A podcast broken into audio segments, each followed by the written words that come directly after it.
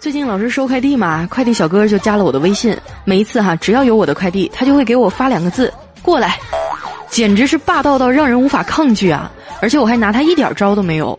但是小黑的快递每次都有人送到家门口，我就问他：“黑呀，你是怎么做到的呀？”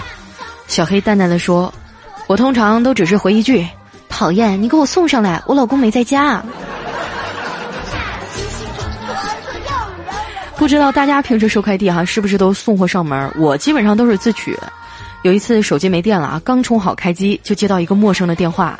一个男人急切地说：“哎，你电话咋一直关机啊？我都打一下午了，你干啥去了？啊，一个小姑娘在外地上班，都不知道随时保持电话开机吗？那要是你爸妈打不通，多担心呢！”我当时就一头雾水哈，弱弱的问了一句：“啊，你谁啊？”啊，那边中气十足的说：“我是中通快递，那北门取快递，快点儿。”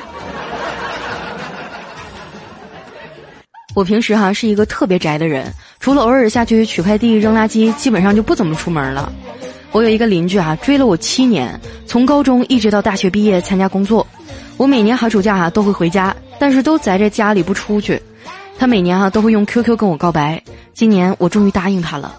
约出来见面的时候啊，他一脸的惊讶，支支吾吾的说：“啊，佳期，你你你现在怎么变得这么丑了？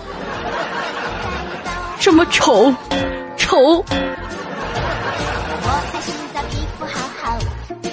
我受到了巨大的打击。